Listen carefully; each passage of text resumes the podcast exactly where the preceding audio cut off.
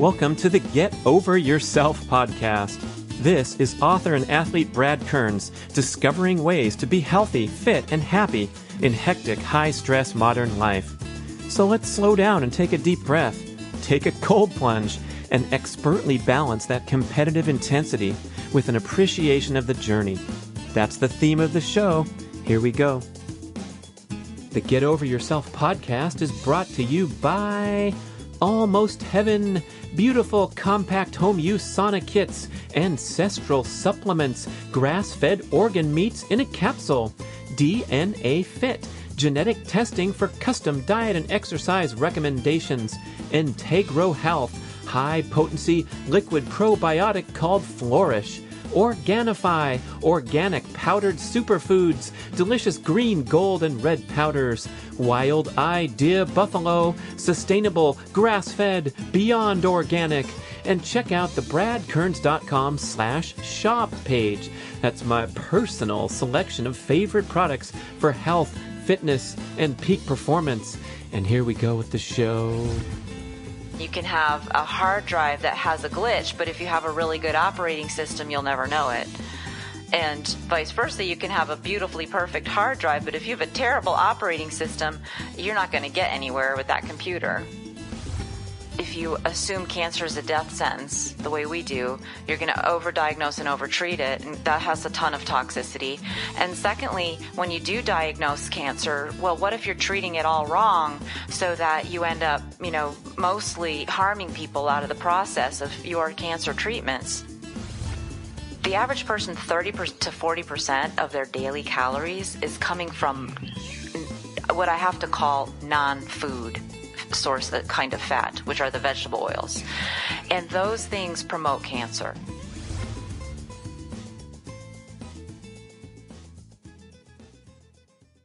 People, I've discovered an awesome new workout program that gets you results in eight minutes. Yes, an eight minute workout. And don't laugh because the science supports the assertion that a properly conducted high intensity workout lasting only eight minutes with less than a minute of explosive sprinting effort can deliver more benefits and less downside risk than a pattern of much longer, more depleting cardiovascular workouts.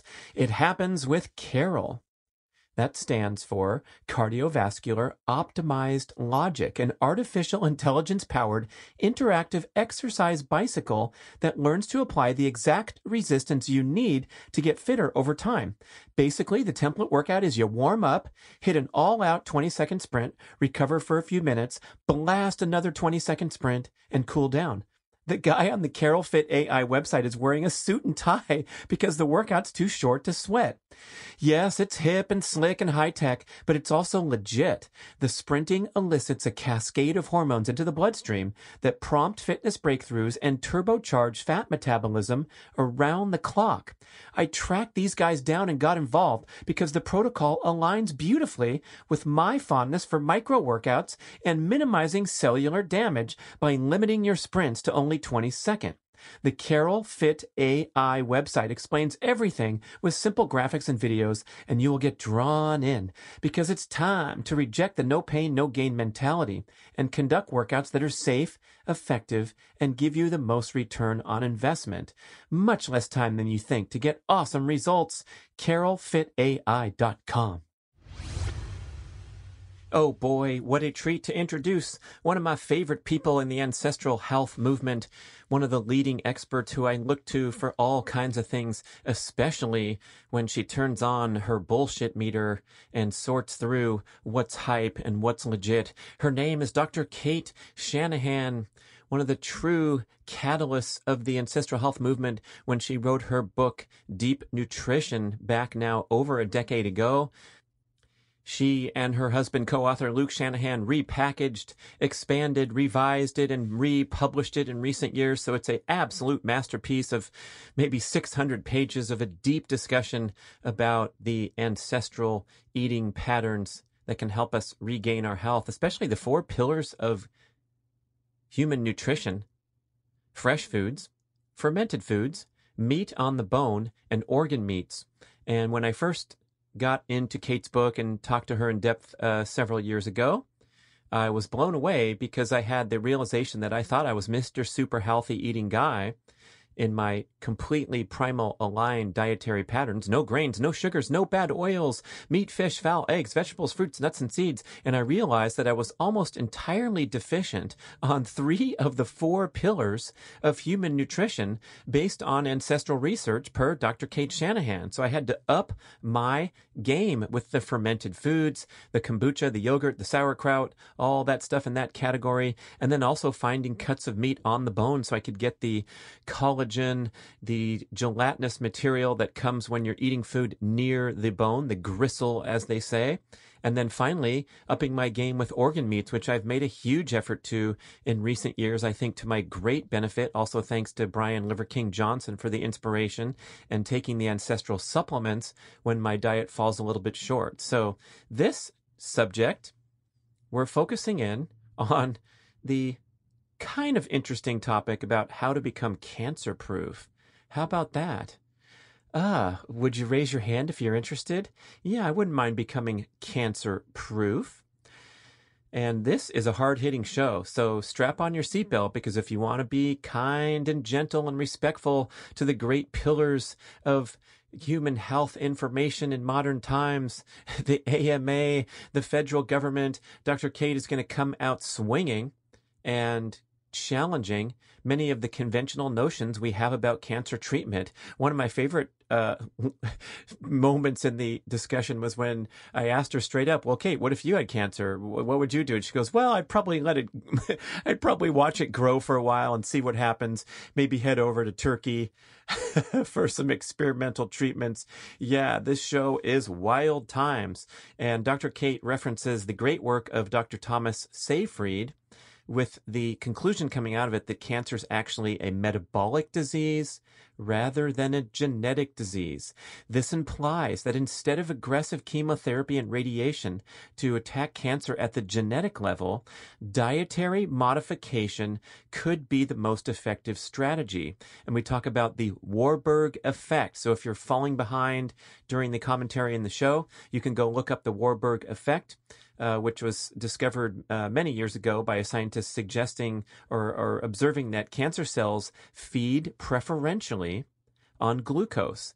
They consume glucose at a greater rate than regular cells. So the idea is that if you get cancer, you can starve those cancer cells of glucose by engaging in a ketogenic diet, aggressive fasting, this whole thing of taking your diet and turning it into a weapon rather than heading to the hospital, getting your invasive chemo and radiation treatments, and then having the orange sherbet uh, on your plate for dessert after your uh, busy day fighting cancer. Yeah, it's disgraceful what they feed people in the hospital. All are the things uh, on the sideline for a moment.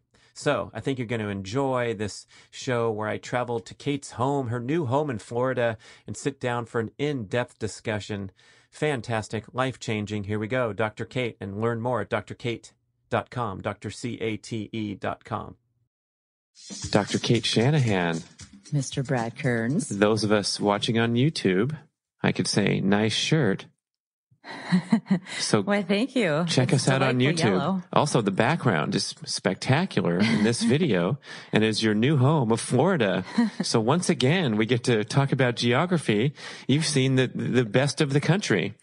I have. I feel pretty lucky. What do you think of Central Florida here? Well, I was surprised that when I came down to Orlando the first time that they have these beautiful live oak trees. It's, they're just like stunning trees. And so I love trees. And, um, that was, uh, that was the thing that enabled me to take the leap from where I was in Connecticut, which I kind of moved there for the trees as well.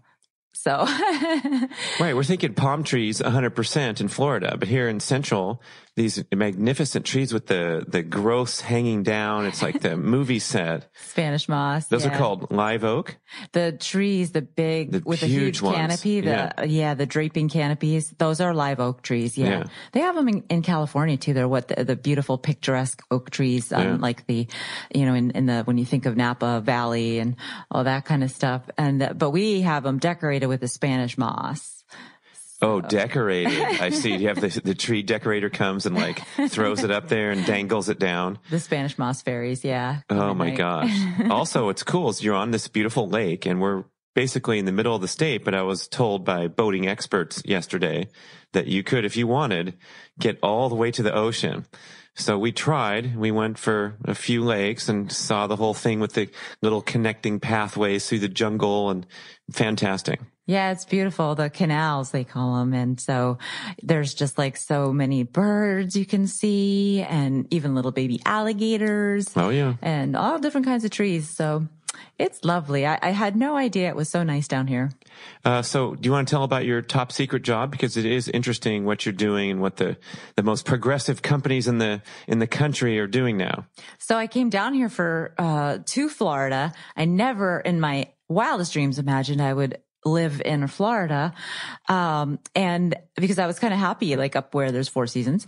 But one day out of the blue, a gentleman named Charlie Bailes gave me a call and said, Hey, uh, you know, I, your, your book, Deep Nutrition, Deep Nutrition, it's pretty good. Um, can you come and consult for my company? Just a fanboy called you up one day.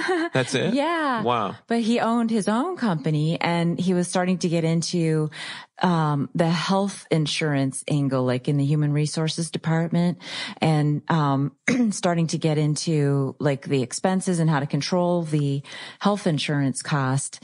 And um, he had implemented the principles of nutrition in deep nutrition, along with, you know, other things uh, that he'd come across in, in sort of like having the typical journey people go on from believing like athletes go on because he was an athlete, um, from, you know, the, the low fat kind of way of thinking, um, and flipping that into, wait, no, it's all, that was all wrong. Let's think of a more holistic way of, of thinking about nutrition. And so he kind of went on that journey, um, after reading deep nutrition and it, there was a radical change in not only his health, but most important to him was um his daughter like she had had such severe asthma attacks that they like were constantly rushing to the emergency room. They actually built a house near to the hospital so that they wouldn't have to get stuck in Orlando's pretty awful traffic, you know, whenever she was uh, having an asthma attack. And, and, but since making the changes, that she's she's not really had that like not at all or like one zillionth of whatever the rate of of problems. And so he was so convinced um, that it could actually really help reduce costs in his company that he's he just kind of cold called and said you know uh can you what do you think you could do for me? And i was like oh yeah i could show you guys all all kinds of you know i could teach you or i could teach your employees but I'm not really allowed actually in my current job to do that kind of outside consulting without getting permission and on and on. And so he, but he kept like relentlessly calling to try to figure out a way to make it work. And ultimately he said, well, what if I just hire you? And like, uh, without skipping a beat, I was like, yeah, heck yeah. Because it kind of is like the opportunity of a lifetime for a doctor like myself because when I uh, was working in the corporate hospital system, my goal of making people healthy was not in alignment with the hospital's goal, which was taking money out of sick people. or, you know, making so that making sure people would get enough tests done so that the hospital system could kind of extract money from people, whether they were healthy or not. Um, doesn't matter. The hospital system w- has found a way to extract money from both groups. Um, and so, um, and I was tired of that. And that's kind of why I had moved all around the country because I, I was naively thinking that there was some hospital system somewhere that would ha- be different. But you know, I came to realize while I was in Connecticut that that was not to ever come to pass. And so, um, when Charlie called and said, you know, you could just work for my company, um, keep people out of the hospital. Yeah. Then, you know, his company's interests are to keep people healthy. My interest is to keep people healthy. So there's an alignment there that I've never worked under before. And the experience is just like, it's transformative. It's, it's like, going, you know, from an abusive relationship to a, a, totally loving relationship. I mean, it's just like amazing. So I love this job. I love this company, ABC Fine Wines and Spirits, and um, they love their their family and their employees, and they want to take care of them. That's why they hired me. Um, and even doing so, there's still so many barriers in place by like the the laws even that have uh, made it a little slower going to get the program started. Um, like all all kinds of ERISA laws and and stuff around patient confidentiality and HIPAA and um, like regulatory stuff. You can't spend too much money on this or that. So, um, so many things in place to try to make it difficult for employers to really take control of the health control, uh, health care that they are paying for. Health, uh, healthcare in this country is pretty much 50-50 funded by the government, um, you know, in the military, Medicare, Medicaid, and, um, and companies um, private private companies, and um, there needs to be a revolution in the way that private in the options that pri- private companies have to be able to provide insurance for their employees, and that revolution is quietly like the way that the nutrition movement was kind of building back mm. in 2002 and 2004 uh, was just sort of starting. There's a few doctors that were kind of doing things different. A lot of little, little bloggers and podcasts were just starting to pop up. Well, I feel like the same thing is kind of happening in the insurance, health insurance world. I mean, no one ever thinks of health insurance as being exciting and having potential for a revolutionary change, but um, now I do. Now that I know how it works and how the system works, um, I I think that you know it could really save trillions of dollars for. They're interested in that. Yeah, yeah. Uh-huh. Um, we see the billboards in California from Kaiser Permanente, the biggest provider. Yeah. And it's all about thrive and be healthy. And they are talking about prevention and wellness and, and things like that. But I haven't really seen that touch point in, besides the billboard. I mean, they did donate to my kids' fitness charity years ago, so they supported a healthy community activity, and they're known to do that and sponsor the giant marathon run and things like that. So they're in the health and wellness game, unlike previous years where they were this giant building that you go to when you're sick. Right. But at the start, you said that you know there was that misalignment, mm-hmm. and I, I would I would say this is not a a sinister, evil, you know, premeditated. Uh, uh, attempt to keep people sick. But when we, when, when you make that comment, there are some things happening that are, that are designed this way. So I wonder, like, can you expand on what's going on that these, these, um, that this system is, is is messed up and kind of pushing us in the wrong direction. It all boils down to primary care and the role oh. of the primary care doctor. Hello, primary care doctors, Dr. Katie, Dr. Stephen. Okay. So the poor primary care doctor who really can, who's really trained to take care of like 80% of your problems. Right, right. Um, the gateway to the healthcare system. Is, yeah. The doctor who is supposed to be your advocate doesn't have time for any of that anymore. We're, we get, you know, seven minutes to see you. And if you come in with, you know, a problem, we can't solve it in seven minutes. So guess what we're going to do? We're going to refer you. So so instead of somebody who say, let's say they, they're uh, like a, uh, an 80 year old who's a little bit dizzy when they stand up, right? So they go to their primary care doctor and they mention that as part of the physical, maybe at the tail end, right? Um, and uh, at that tail end, you know, the doctor's already like running behind, looking at his watch. He's starting to get a little bit of a palpitations himself because he's like, oh, I know I'm going to get docked on my RVU units, which is how, you know, how they get paid if they don't keep up their numbers. Um, so he's, he's, instead of sitting down with his sweet little old lady and saying, well, you know, you're feeling dizzy when what, like maybe when you stand up or maybe after a long day and you've been dehydrated or do you have any chest pain and asking a series of questions, just basically taking a history in the way that doctors are trained to diagnose just by listening, asking questions that we don't need tests. Hmm. Um, you know, 90% of it is supposed to be talking. And that's what I learned in medical school.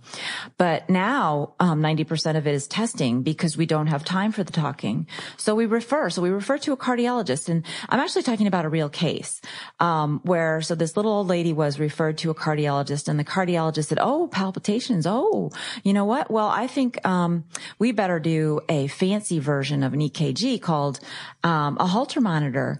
And so the Holter monitor found um, a couple um, a couple little funny little blips, and with that, um, the doctor said, well, you might need a pacemaker. I want you to get this other test where you have to be knocked unconscious so we can do some sophisticated testing of the electrical conductivity of your heart.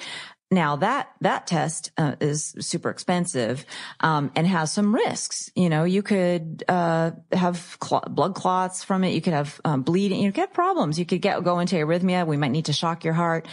Um, and she was kind of scared, so she went back to her primary doctor and said, "Do I really need that test?" Thank God this was in a situation where the um the the second opinion it was another primary care doctor that she went to that stopped the whole thing. And this is in a growing aspect of primary care called direct primary care where the it's almost like concierge where um the patients pay a subscription to have access to the doctor when as many times as they need in a given month. Um and the hmm. doctor talked to them. You have half hour appointments and they just had a conversation about, well, okay, sure. So I know you have these little blips on your EKG, but are any of them symptomatic? And did you ever have any problems? And by the way, let's get back to that original dizziness you, you brought up was, which was the reason you went to the cardiologist.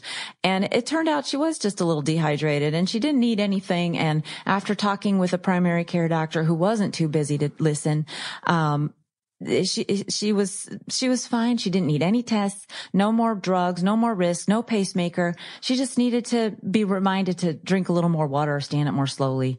I want to discuss the incredible benefits of red light therapy and how you can get started with Mito Red Light. Mito, like mitochondria, red light makes the premier light therapy devices in the world and at incredibly affordable prices. I stand in front of my Mito Pro 1500 unit every morning, carefully exposing my eyeballs, other important balls, and my entire body to special wavelengths of red and near infrared infrared light. When I tell people about my daily devotion to red light therapy, they typically ask, does this stuff really work? And the answer is yes. And there are thousands of studies supporting its effectiveness. Here's how. It's called photobiomodulation where specific wavelengths of red and near infrared light, red's visible, near infrared is not visible. That's why it looks like only half of your panel's working. These wavelengths help mitochondria in cells throughout your body produce more energy and clear waste products more efficiently. Red light exposure helps mobilize nitric oxide trapped in the mitochondria and allows oxygen to return to the cell and increase ATP production. The the benefits are proven again and again for skin health, muscle recovery, joint pain, and numerous inflammatory conditions. Red light therapy is also beneficial for circadian rhythm alignment because we generally get far too little direct sunlight and too much indoor blue light from screens and light bulbs at the wrong times. You don't hear much about this benefit of red light therapy, but when I turn on those lights, first thing in the morning. As soon as I wake up, I walk across the hall, I stand in front of the panels, and I feel instantly awake and energized.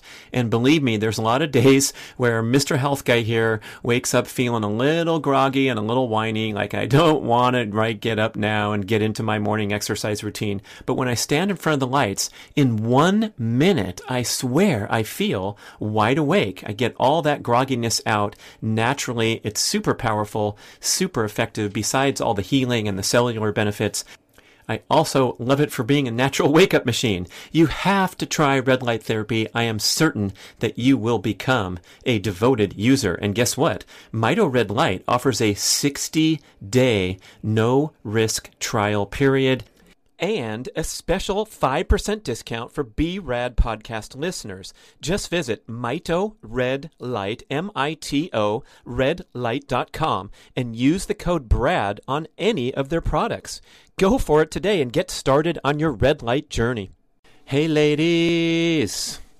You may have heard me talk about Gainswave treatment for improving male penile vascular health and sexual function, and maybe you thought, hey, what about my needs? Well, Gainswave has got you covered with a revolutionary new treatment protocol called Gainswave for Her.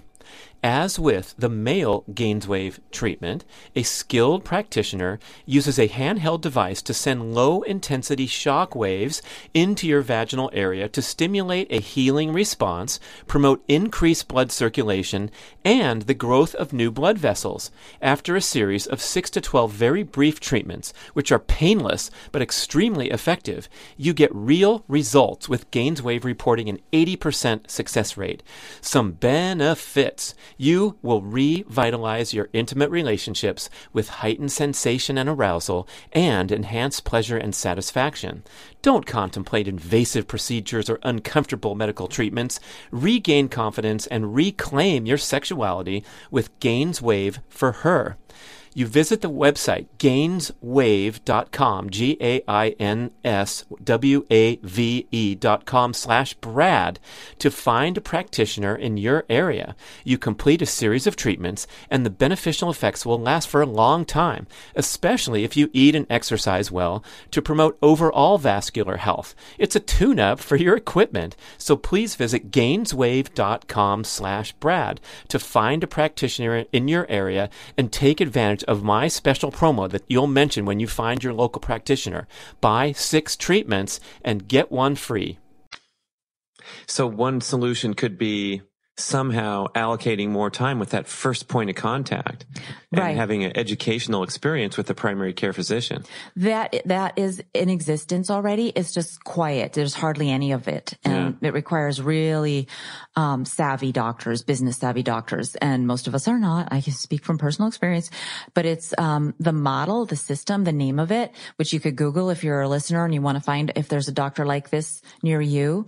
Um, is called direct primary care. It's also known as concierge primary care, hmm. but it's not really like you know, super expensive. It's just like maybe you pay $150 a month and you pay that whether or not you go see the doctor. But on the months where you need the doctor, you will be able to go as many times as you need to get your problem sorted out and solved. Usually it takes a couple visits. It takes time. It may take some tests, but a good primary care doctor is very judicious about the tests that they order. They consider something called false positive rate and the, you know, the risks and benefits of testing. And, and that is super important because false positives are potentially deadly and they waste a ton of money. And some folks, um, have done some sophisticated analysis on like, what is the cost of all these false positives? And the estimates are somewhere in the billions And how are they potentially deadly? because let's say you took that little old lady and she did get, Oh. uh, get like the, the, the treatment, right? Let's say that she, um, she got, um, they found that there was a little focus of abnormal electricity that sometimes went off in her heart and they wanted to zap it out of existence. But they zapped a little too hard and, um, the, the vessel started bleeding and Mhm. she bled out and died. Right. And didn't need the test in the first place. Right. So Uh-huh. she goes in that category Yeah. of deadly false positive. Uh, Doug McGuff was writing in the primal prescription about the false positives from uh, the mammogram screenings. Yes. And so they have Serious. a false cancer diagnosis Mm-hmm. that they eventually find out is, um, is incorrect, but the metabolic consequences, the hormonal consequences to the, to the person who's been diagnosed with cancer, they were observed to last for six months and they were identical to the person with cancer. So if you get told, Hey, you got cancer, um, your stress hormone spike, your immune system is suppressed, you're wigged out. It's, it's a, you know, a crisis That makes total sense and because you don't have it, but you have the exact same Right. profile. Yeah. So maybe like most of our toxicity of our experience with cancer is that because we also know that cancer is often don't do anything bad. Like, um, uh, yeah. So like part of, um, there's a there's a doctor that maybe you want to have on your podcast. His name uh, last name is Welch. He's out of Dartmouth, um, and he's a super plain talking, super bright guy, and he's done all kinds of analysis on um, overdiagnosis and um, the assumption that early detection is better He's tested that hypothesis and found it to be false. Um, and he was inspired to do this by one of his own patients where it was sort of a crotchety old guy from New Hampshire, New Hampshire, you know, live Yeah. for your die state. You're not going to tell me what I'm going to do with my life. Yeah. So he would, this gentleman was, um, like a, a, I don't know, it was probably a smoker, I think that was diagnosed with kidney cancer and just didn't want to get even a biopsy. Um, like po- possible kidney cancer, right? Yeah. On a CAT scan Yeah. that was, that was done for something else around his, sm- around his smoking, around his you know, Uh-huh. lung issue. Um, Let's just watch this grow for a while Yeah. see what happens. and and it, it- and it didn't grow for 10 years and he died of something else so they would have zapped that thing and put chemo into his body. Uh, if- would have lost yeah. a kidney no doubt Right. and he would have gone through all the torture of of of chemo which we you know we we think cancer is a genetic de- disease so we treat it with powerful you know anti uh cell division therapies, but there's a whole line of thinking that cancer is a metabolic disease. And so those treatments are just title. purely toxic. That's a book title by uh, Dr. Thomas Seyfried, Hmm. a genius dude out of uh, somewhere in Boston. I forget what school, but, um, there's a lot of, you know, super bright people there and he's one of the super brightest. Um, and, uh, so just like the idea that first of all, if you, if you assume cancer is a death sentence the way we do, you're going to overdiagnose and overtreat it. And that has a ton of toxicity. And secondly, when you do diagnose cancer, well, what if you're treating it all wrong so that you end up, you know, mostly harming people out of the process of your cancer treatments? Um, and, um, so it's just looks, it starts to look like a really rigged system and, and kind of the way I describe it. Uh, car repair shop where they're like your manifold twist carbon turbine thing is loose and it's uh, I wouldn't uh, I wouldn't let it go. You need to have an overhaul. Yeah. Oh, okay, it's my car. I'll, I'll do what you say. Yeah, it's it's very much sli- sleazy like that. But you know, I, I think of it almost like as a shark. You know, like a shark is a machine designed to eat, and one of the one of the things that it does is it swims and swims and looks for victims. Well, that's the advertisements that say just get your physical make sure we want to do this early detection. And and the shark has these teeth that once you get in its mouth the teeth point mm-hmm. backwards. So you can't if you're in that mouth you're you can't get out the teeth everything is getting you into the belly of the shark. And that is what our healthcare system is. It's that shark that is drawing you into its belly so it can take you from your money or take your money from you while talking about your health. And in some ways also taking your health from you tragically. Because if you believe anything about what I'm saying here, you take a person who may have a cancer that would never kill them and you start treating them for it with highly toxic drugs that aren't really treating the right problem because what if cancer is a metabolic disease and we're treating it as a genetic disease? You end up getting an infection from the chemotherapy and you end up dying instead of just never even knowing you had a cancer and having a healthy immune system that fights it off for you, which we know happens.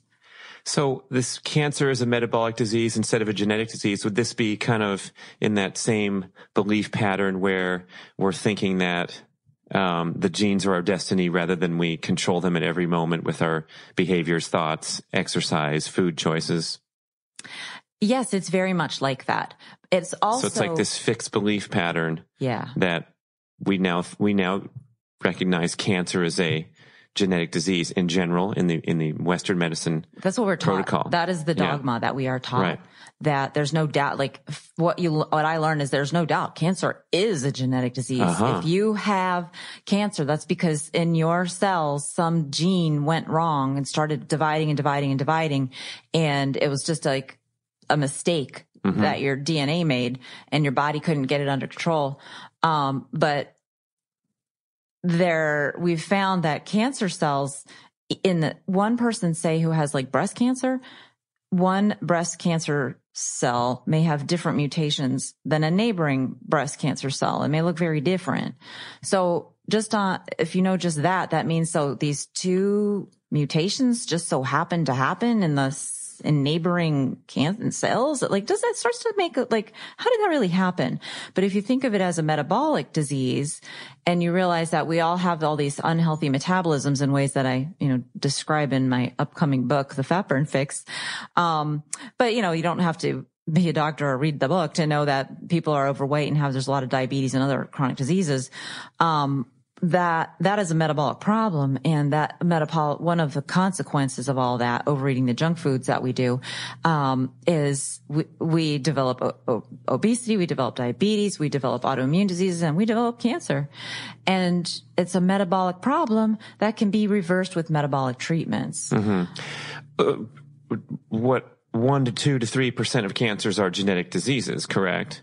That you're you're screwed and you you were a little kid that got cancer eating healthy or whatever, right? There's some section of the there are, puzzle, right? Yes, that's oh, so that's a really good point because people have heard of like the gene for breast cancer, the BRCA1 gene, and some other genes, um, or these non-lifestyle related cancers. Also, I'm asking about.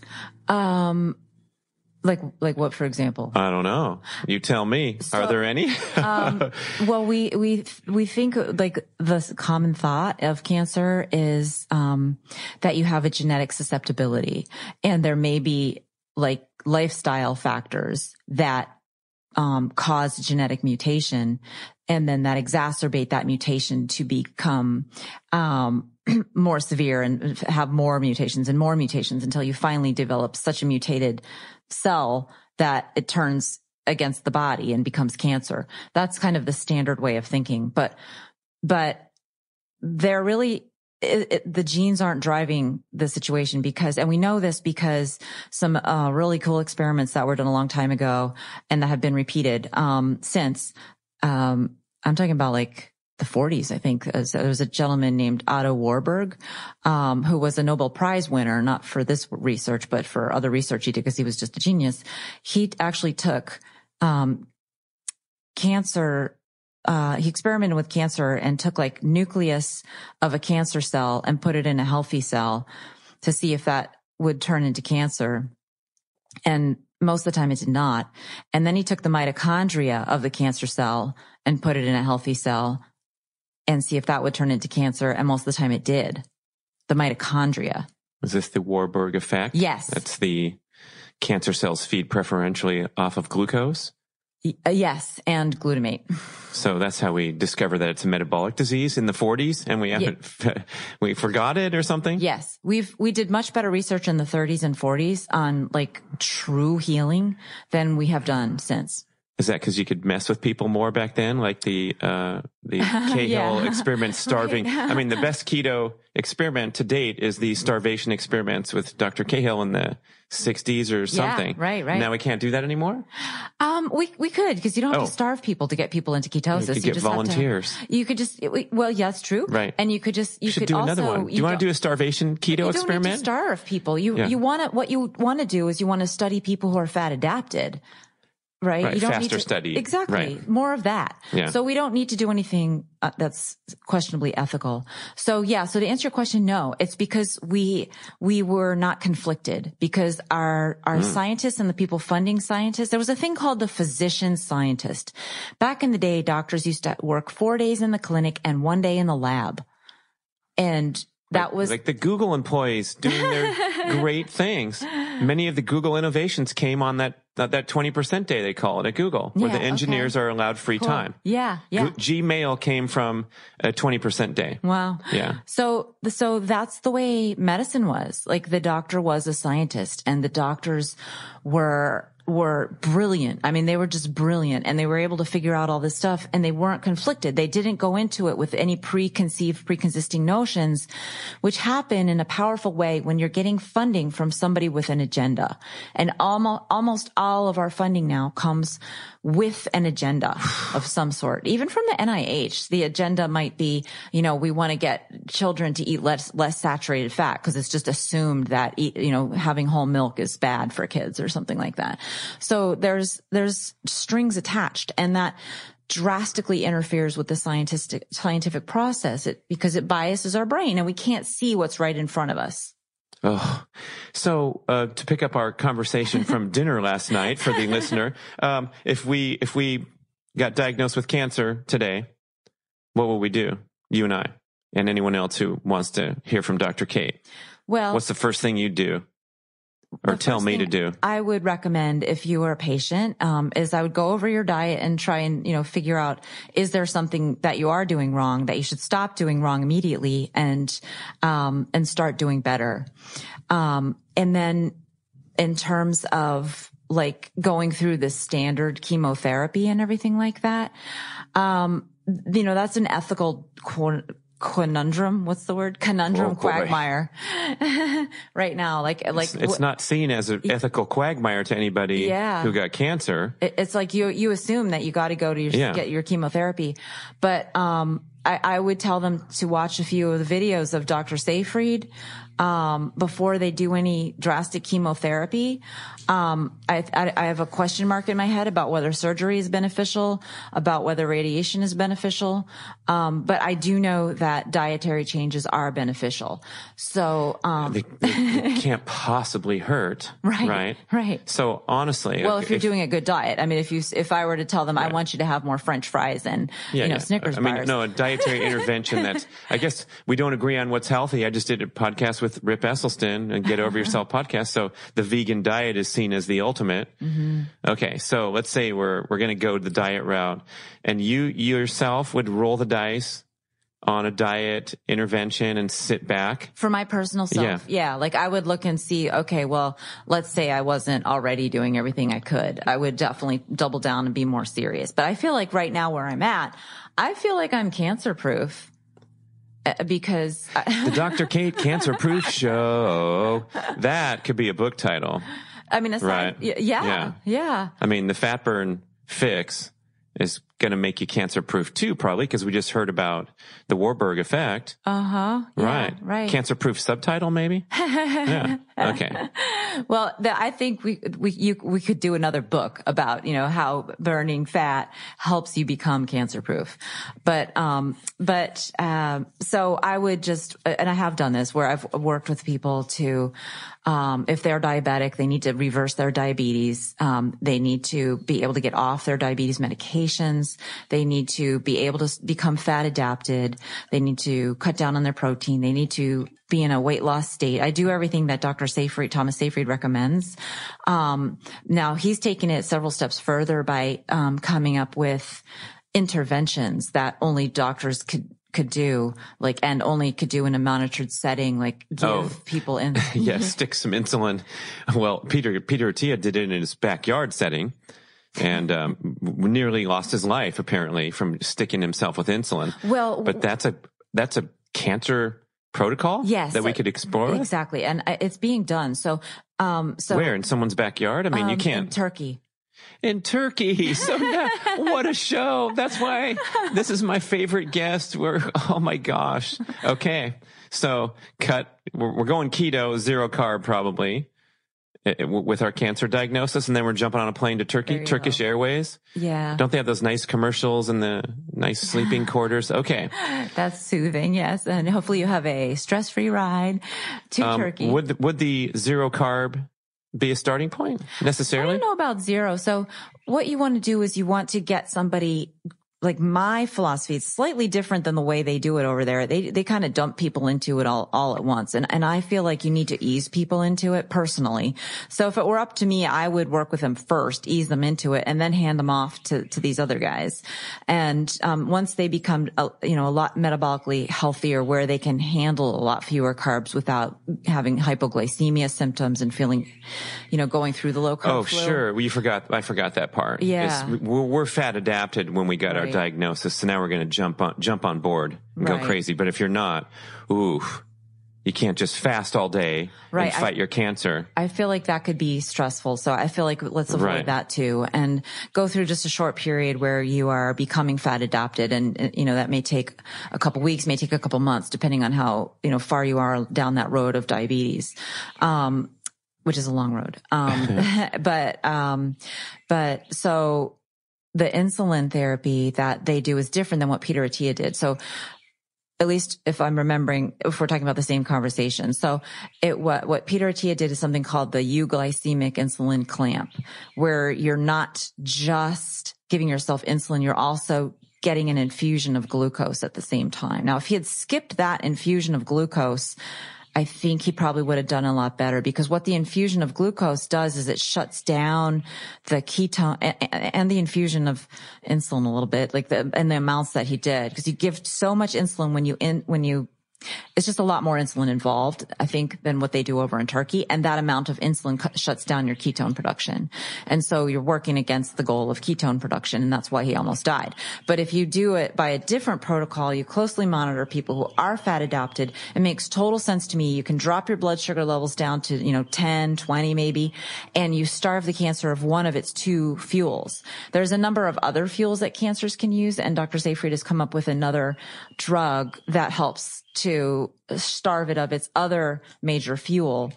But there's a lot of fuels cancer cells can use. So we can't even guarantee that that will be a win, but it will definitely give you a leg up. Um, two legs up, maybe, uh, maybe four legs up. it gives dogs a lot of legs up because they do this more in animals and, um, and These smooth transitions by Dr. Cate. You'll have a leg up. You'll have two legs up. You'll have four legs up. And I'm literally true. Okay. Yeah, because they've done this sort of thing in dogs uh, uh, because they can be more aggressive, and it's had just fairly miraculous results in, in dogs. Yeah, with advanced cancers. Yeah, it's in this So- country. Uh, you, you're, you feel like you're cancer proof now before you need to go to Turkey. Mm-hmm. Why is that? Because I do believe that cancer is a metabolic disease, and I believe that All cancer? Or is there anything we can separate out? um, no, A certain organ or this kind of cancer, that kind of cancer? I don't. I don't. Think They're all so. downstream I'm from not an- metabolism. I'm not an expert, but Right. my take on it is no. I think they are all downstream from metabolism. So when I asked before about the genetic diseases, this would be things outside of the cancer realm, like Huntington's disease or, uh, uh, you know, a misprint on your chromosomes, and then you get these terrible uh, conditions that you had nothing to do with. Your Right. lifestyle had nothing to do with. You were born with it or whatnot. Right. Um, so that every, every familial and genetic disease has, um, something called uh, penetrance, like a degree of penetrance, meaning if you have the gene for Huntington's, what is your chance of actually developing Huntington's? And maybe say it's something like 80%, but it's not 100%. I don't think there is one that's 100%. And that has to do with epigenetics and your metabolism and all these other things and the body as a system. It's not just genes. Your genes are not your destiny. And so in deep nutrition, uh, our first book, why, deep nutrition, why your genes need traditional food, uh, we talk about the epigenetic part of it, why your genes are not your destiny and why your diet has such a powerful role in controlling your destiny. And, you know, we don't use the word metabolism a whole ton as much as I do in my next book, Fat Burn Fix, where I help you meet your metabolism. We talk about metabolism, what it is and all this and how, do you speed it up when you lose weight and all these kinds of questions. Um, but, um, in deep nutrition, I just explain a lot about how your genes need your diet to be um, full of the same nutrients that your ancestors got and their ancestors got because they've they've been programmed by generations and generations to function best when they get this. It's kind of like the operating uh, system of a hard drive right? You need to have the, the, the food is like the operating system and the hard drive is your genes. And you can have a hard drive that has a glitch, but if you have a really good operating system, you'll never know it. And vice versa, you can have a beautifully perfect hard drive, but if you have a terrible operating system, you're not going to get anywhere with that computer. And so that's the analogy there is like you were born with your hardware and your diet is your operating system. And so you have so much ability to control your, your, your, the destiny of that hardware, that genetic hardware by following a healthy diet. And in deep nutrition, we talk about, you know, what is a healthy diet? Like we decide, we define it scientifically, but based on traditions. It's like still to my knowledge, the only book that scientifically analyzes all world cuisine to see what they have in common. Like we, we go beyond just like, you know, there's this book, The Blue Zones. We, we don't just look at four zones to see what they ate with a biased view and say it was all what we thought it was going into it, which is, you know, mostly plants, a little bit of meat. But, um, we, we actually look at cuisines around the world, see what they have in common. And, and that's what's in the book, the four things, plus a lot of other stuff. But, um, so yeah. So even if you have a gene for a disease, even if it's a gene for cancer, the gene for breast cancer, that P- BRCA1 with a 80% penetrance, which is a really, really scary number. Um, I still believe that if you don't get your boobs lopped off and your ovaries taken out and you follow a really good diet, that you have way better than a 20% chance of survival. Um, and you know, I've, I've spoken with a couple patients who didn't even want to get the BRCA1 gene testing, even though they qualified to get it because they had the family members with it. They didn't want it because they intuitively knew what you said earlier, which is just that diagnosis of something scary, of a potential for cancer could totally throw them off their game forever. And they didn't want to go there. Hey, ladies. You may have heard me talk about Gainswave treatment for improving male penile vascular health and sexual function, and maybe you thought, hey, what about my needs? Well, Gainswave has got you covered with a revolutionary new treatment protocol called Gainswave for Her. As with the male Gainswave treatment, a skilled practitioner uses a handheld device to send low intensity shock waves into your vaginal area to stimulate a healing response, promote increased blood circulation, and the growth of new blood vessels after a series of 6 to 12 very brief treatments, which are painless but extremely effective. You get real results with Gainswave reporting an 80% success rate. Some benefits you will revitalize your intimate relationships with heightened sensation and arousal and enhance pleasure and satisfaction.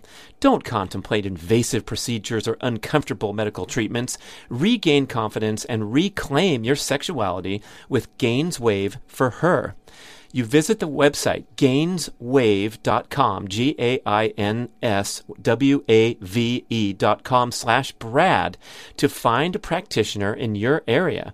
You complete a series of treatments, and the beneficial effects will last for a long time, especially if you eat and exercise well to promote overall vascular health. It's a tune up for your equipment, so please visit gainswave.com slash Brad to find a practitioner in your area and take advantage advantage of my special promo that you'll mention when you find your local practitioner. Buy six treatments and get one free. I want to discuss the incredible benefits of red light therapy and how you can get started with Mito Red Light. Mito, like mitochondria, red light makes the premier light therapy devices in the world and at incredibly affordable prices. I stand in front of my Mito Pro 1500 unit every morning, carefully exposing my eyeballs, other important balls, and my entire body to special wavelengths of red and near infrared infrared light. When I tell people about my daily devotion to red light therapy, they typically ask, Does this stuff really work? And the answer is yes. And there are thousands of studies supporting its effectiveness. Here's how it's called photobiomodulation where specific wavelengths of red and near infrared light, red's visible, near infrared is not visible. That's why it looks like only half of your panel's working.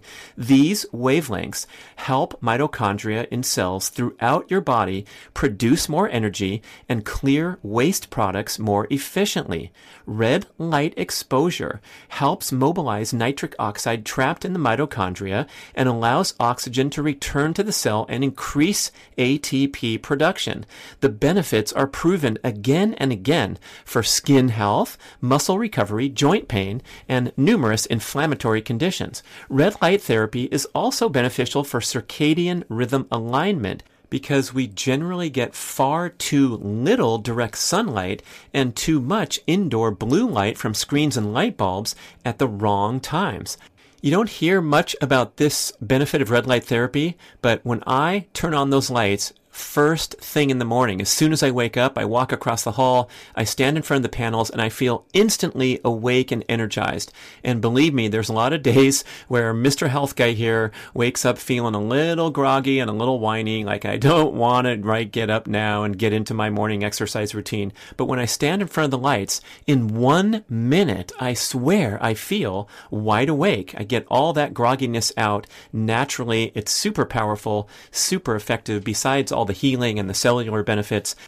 I also love it for being a natural wake up machine. You have to try red light therapy. I am certain that you will become a devoted user. And guess what? Mito Red Light offers a 60 day no risk trial period and a special 5% discount for B-Rad podcast listeners. Just visit Mito Red Light, M-I-T-O, redlight.com and use the code BRAD on any of their products.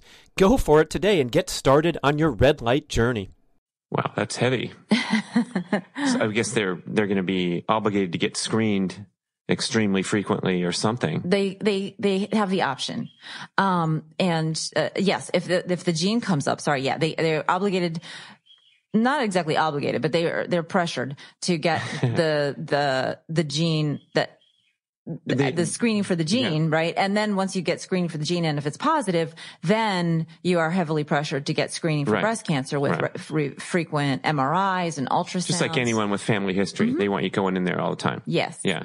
So Seyfried thinks that maybe you shouldn't do this stuff, or, or right. let's say whether you decide to or not, and you get a, a, a, a positive on the image, then we're supposed to consider waiting a bit and just doing metabolic therapy out of the gate for a while before we hit with the hard invasive drugs? I can't speak for him. I, I, think that is what he has said. Yeah. That's what I say. Yeah. And yeah, what uh, you say. Yeah. Yeah. And, and, um, the other doctor, Welch. So if you put the two doctors together, this Dr. Welch says, you know, maybe we shouldn't even be screening people so aggressively. Maybe we should screen them, but not so aggressively, right? Let's wait till the cancer is a little more advanced and like it shows signs that the body's having a hard time controlling this or something. You know, maybe, um, maybe we don't need to find it when it's, you know, a millimeter. Maybe we can wait. Maybe like well, there's, maybe we should focus on trying to figure out which cancers are aggressive and, and just focus on catching those. But we don't have, we haven't done that. So we don't have that ability just yet. But so if you take what he says, Welch, well, we shouldn't screen you so often. And then you take what, um, Seyfried says and says, well, once we find the cancer, we shouldn't even treat you with chemotherapy. You put the two together and you basically have a lot of people happy walking around wearing the yellow color that I'm wearing, holding hands and being shiny and happy and not worrying about cancer every single day of their life. So, stress. according to Biology of Belief, Bruce Lipton, uh, Ageless Body, Timeless Mind, Deepak Chopra, they're manifesting a longevity mindset and a health mindset. Mm-hmm. Maybe they are getting a, a, a, dysregulated cell division and snuffing it out the next morning. Absolutely. You put that in there too. And like, you can just cut healthcare costs, you know, massively overnight. However, most people are out there stuffing their face with shit. They should probably get in and get screened because they're going to bake cancers left and right, uh, uh, deliberately almost. Yes. And the problem is there's so many people now in this diet I know better than you game. Like I'm going to tell you what uh. the diet is, what diet is the best diet. Oh, P.S. It's my weird diet. And, um, you know, I say that if you just cut out gluten, well, that's all you need to do. Well, I say that if you cut out lectins, that's all you need to do. Well, I say that if you cut out vegetables, that's all you need to do. I say if you cut out meat, that's all you need to do. So, I mean, like, who do you listen to, right? That was four different people to yeah, listen to and there. that's just to start with. I mean, you got to watch go the YouTube video now, people. she rocked those four different personalities. She came to life in different positions of her seat. so right so this is great i mean what do we we're so confused and then we go from one podcast to the next in this example um, the, the, the, carnivore thing is hot right now my microphone the one that you're using is smoldering hot from rip esselstyn going off on the plant strong uh, boilerplate. And people you know, whoever makes the most compelling case or whoever's nearest to you, it's, it's a, uh, it's a rough battle out there. Yeah. Yeah. And people are confused and people even who are my patients are confused. And there's so many reasons to be confused because there's so much conflict of interest. And that's why our, our first book, Deep Nutrition is so long and so involved because we want to kind of start from the beginning of the conversation and see if we can carry you through the whole train ride until you come to a place where you're like, okay, that made sense. And now I'm empowered to understand whether other people's arguments make sense. But honest to God, you have to read the book like three or four times before you get there. And I apologize for that. I wish it could be more simple, but then the book would have to be even longer. You got better shit to do. I, I, know everyone's talking about Game of Thrones. I've never seen it before. Um, it's on my list. I'm, I'm, I'm, being pressured to see it, just like I'm being pressured to go get my colonoscopy when I'm 50. I turned that one down. I, I made a reasonable decision. Talked to Dr. Cate, had the pipeline. Uh, listened to what Doug McGuff had to say about the uh, the the screening risk itself, just like the old lady versus the benefit anyway, um, so go read Deep Nutrition. You tell me you don't have time? My goodness. Yeah. Fabulous stuff. But, um, we have a whole, pl- a whole show on the four pillars, but I guess we should drop those in so we get a little bit of context. So this is the commonality among our ancestral experience, our ancestral diet. There's four categories of foods. Yeah. They're fresh foods, fermented. That's number one and they're not in any particular order except for like the easiest, right? we all understand fresh, fermented and sprouted. So we take fresh food and we alter it with, we let nature alter it. So we either let the seeds sprout, partially germinate, or we let um, microbes interact with it and ferment it in some way.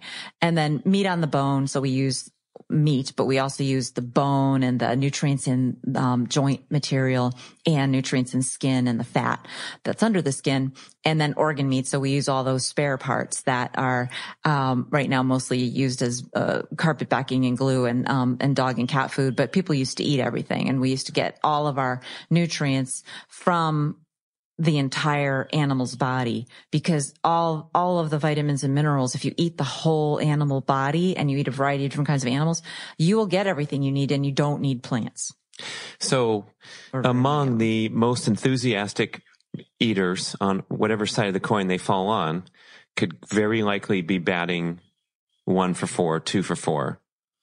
Um, the the plant strong community is batting one or two out of four because they don't eat the meat. Right. Um, an enthusiastic keto person who's going into uh, the the um, uh, the steaks not on the bone. Not eat, not bothering with their kimchi because they don't like it. Uh, eschewing the uh, the fruits and vegetables or minimizing them extremely in the name of hitting this 50 gram of keto. They're batting two for four also. Right. Yeah. When I talked to you, I was like, I'm batting two for four here because I'm not eating the, the organ meats. I just, I don't know how to cook liver. I'm afraid of it. It looks like a big dollar bill that got dirty. Um, and th- so that was a huge awakening for me. And then the fermented foods, you have to go make a concerted effort. And that's what's cool about the, the approach here is like, it seems like this radical diet today to go embark upon and look at a list. What, what what's a, a, a sprouted food? Where do I get that? But this was all we had back then. Right. I, I mean, it was, it was all about four for four for hundreds of thousands, millions of years, right? Right. Whether or not you were in Alaska or Hawaii.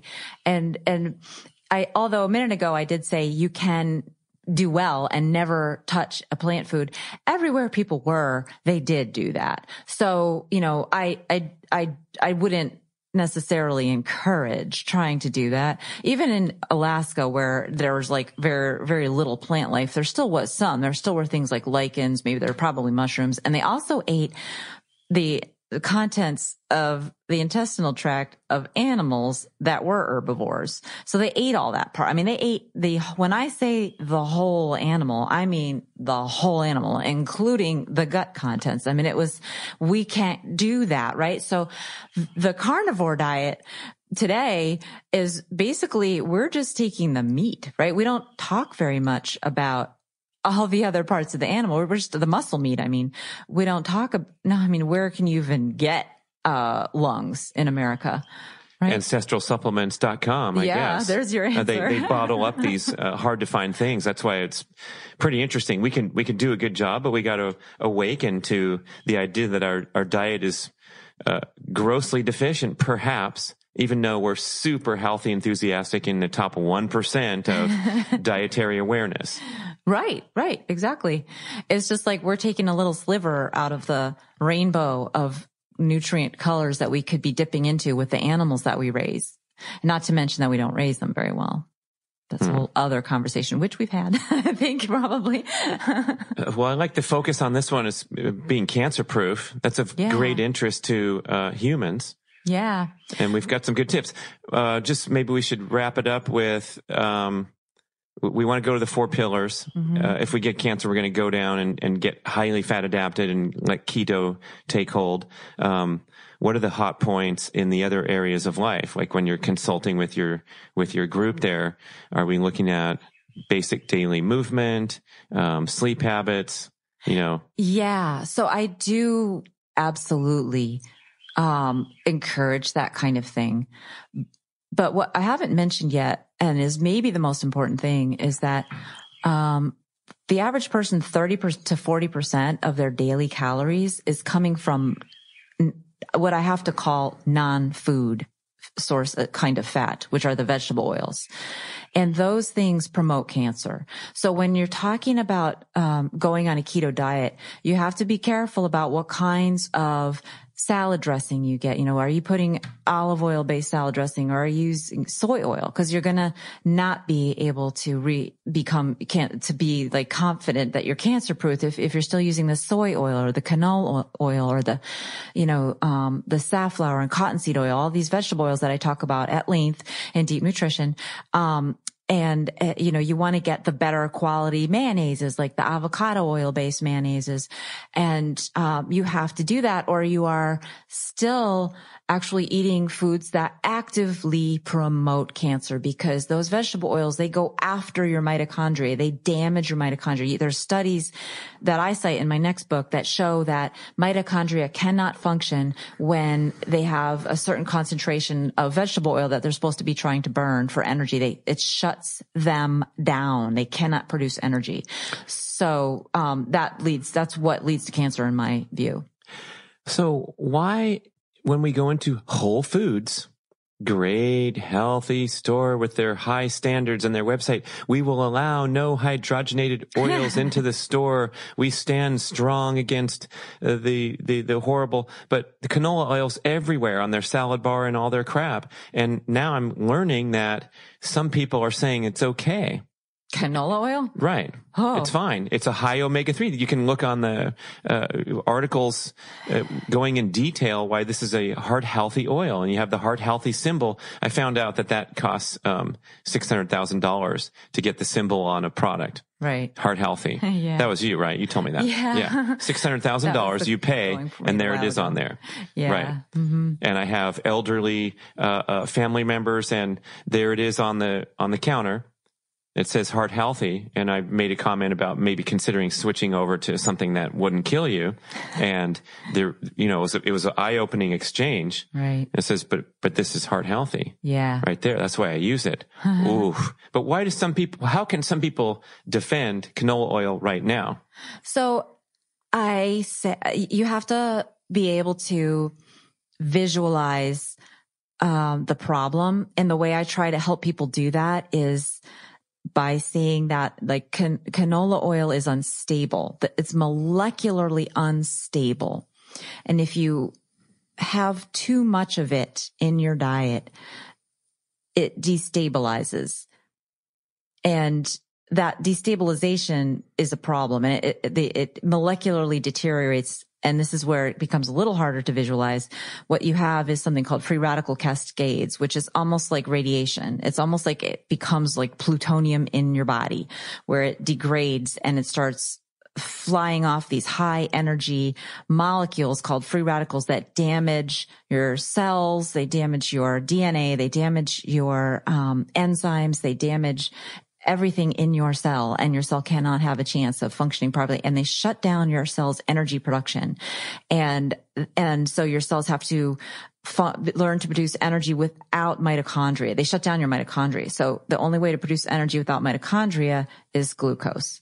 So you become more glucose dependent and more glucose dependent and more glucose dependent Because of the oils. because of these unstable oils that can't produce energy. So canola oil, be, even though it's omega three and not omega six, um, is still a problem because it's unstable. And that's sort of a synopsis, but we're talking about advanced biochemistry that I went to college to learn the fun, I mean, to high school, learn the basic fundamental biochemistry. Then I went to college to learn more biochemistry. Then I went to Cornell to learn more biochemistry. And that's why I understand it. Now, it's hard to describe this advanced biochemistry in a way that may, means anything to very many people.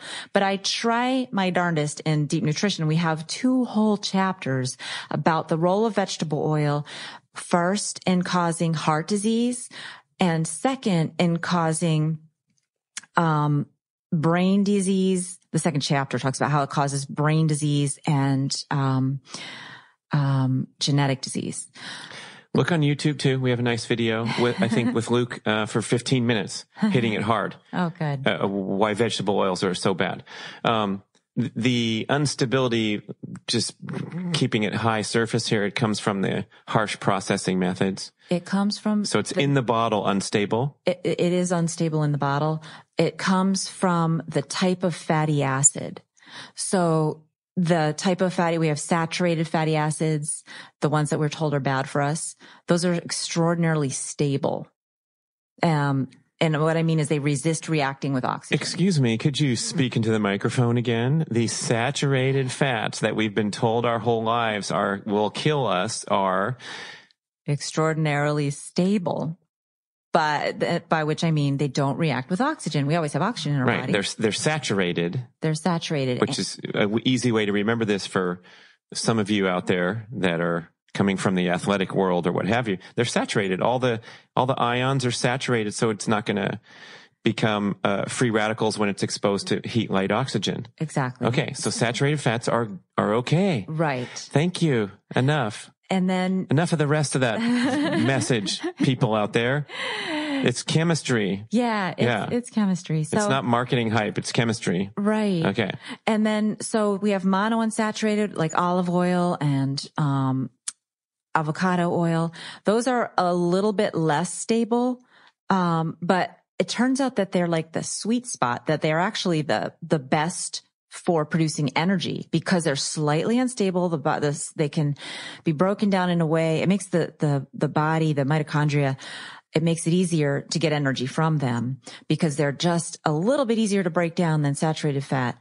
Um, but the body is not designed to get energy from these very unstable polyunsaturated fatty acids that break down accidentally without control, right? Uh, the, the mitochondria is a little machine inside our cells that's designed to harness the energy of oxygen and in a very tightly controlled way, get bond energy by using oxygen as an energy acceptor.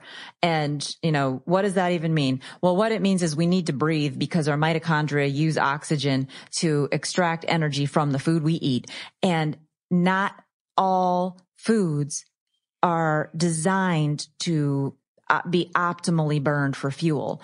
Um, the fats are one of the things that are designed optimally. And I mentioned earlier, the monounsaturated fats are the best at burning, uh, are the, they produce the most ATP per like, you know, concentration of them that's available to our cells. Guess what type of fatty acid our bodies convert most of the sugar that we eat into when we eat too much sugar, say, and we convert the extra sugar into body fat. Guess what type they turn most of that into? Saturated or monounsaturated? They can't, we can't make polyunsaturated, so that's not even on the table. The answer is monounsaturated, as if designed to take carbohydrate energy and convert it into an ideal fuel. Guess what? That is designed. That is the design. And you look at any mammal, you look at like uh, any vertebrate, well, I can say for sure in any mammal, that is what most of their body fat is stored as monounsaturated fat. So whatever their diet is, they store most of their body fat as monounsaturated fat, whether they're an herbivore or a carnivore. Their body fat is regulating the ability of their cells to produce energy by putting most of it in the form of monounsaturated fat. And when we eat too much polyunsaturated fat, we lose that ideal ratio. We lose that ability to put most of our most of our carbohydrate energy into the form of that ideal fuel. So where does it go? It becomes saturated Uh-huh. and that's harder to use. And, They're, they're all stored in triglyceride form. Yeah. Whether it's mono or or saturated. right. Right. So we're getting dysfunctional fat metabolism from consuming these nasty oils. Yes. And how, ways. if this is That's basic, this was basic biochemistry lesson. Thanks for hanging in there, student. um, how can anyone uh, uh, tout the consumption of these oils today when we're talking about basic biochemistry? Uh, like morally, how can they do it? They, they Yeah, don't know what and- they're and- talking about. They don't understand the biochemistry and they haven't looked into how that biochemistry affects the physiology of the body. So that, what about the dead bodies? they don't looking at the, They're finding other reasons. You know, you can Oh. take a look at the same evidence. And Mm, if your idea is preconceived that it's because of the saturated fat, you're going to find ways to blame saturated fat. Okay. There you go. We wrapped it all up. I mean, that's, that makes sense, right? So we just kind of have to, um, dig deeper, get longer books maybe. Yeah. Think harder. I mean, Yeah. if you really want to know the answer, it's cool to be able to listen to a podcast and get some ideas and hear some cool ideas. But you have to, you have to do more than that to really be confident that you've found the right answer. And a lot of people sort of try this and try that and get better. Those people are really good at listening to their bodies, stumble into it by listening, by trying this and trying that and trying what, you know, I recommend and finding that that did work best. But there's so many, it's so hard to do that. You know, you really do have to be willing to understand what is your core value? What is your core belief? Do you believe that nature knows best? And do you believe that nature set it all up in a way that would work best for us? Or do you believe that nature put these little minefields out there for us in the form of gluten and lectin and um, plants that taste good, right? But they'll that actually, you know, will kill us, and we have no way of dealing with the sugar in fruit, right? You can have fruit if your metabolism is healthy. It's not going to cause insulin resistance if you don't have too much all the time. Uh, would it be undisputed that a dietary modification leading to increased HDL and reduced triglycerides is is a positive? Does anyone disagree with that? Does the, the vegan freak hippie person or the laboratory white coat uh, canola oil employee anyone is is that something we could base a ex- personal experiment upon? Um, I would recommend that, but Well, I mean, is- does anyone think disagree? There are people they want to see your triglycerides higher when you go and consult with them, or There are people who will argue that triglyceride levels don't matter as much as LDL levels, and you should look at your LDL levels. oh, okay. And there are people that will argue that your LDL levels matter more than your HDL levels. Those people, in my mind, are completely ignorant because there's no evidence that supports that. There's so, but you know so know, for the most part, if we decide, hey, I'm going to try this this four pillars thing, and I'm going to take my blood and see that my triglycerides are 172 now, and then 30 days later they're 72, and my HDL went from 30 to 60.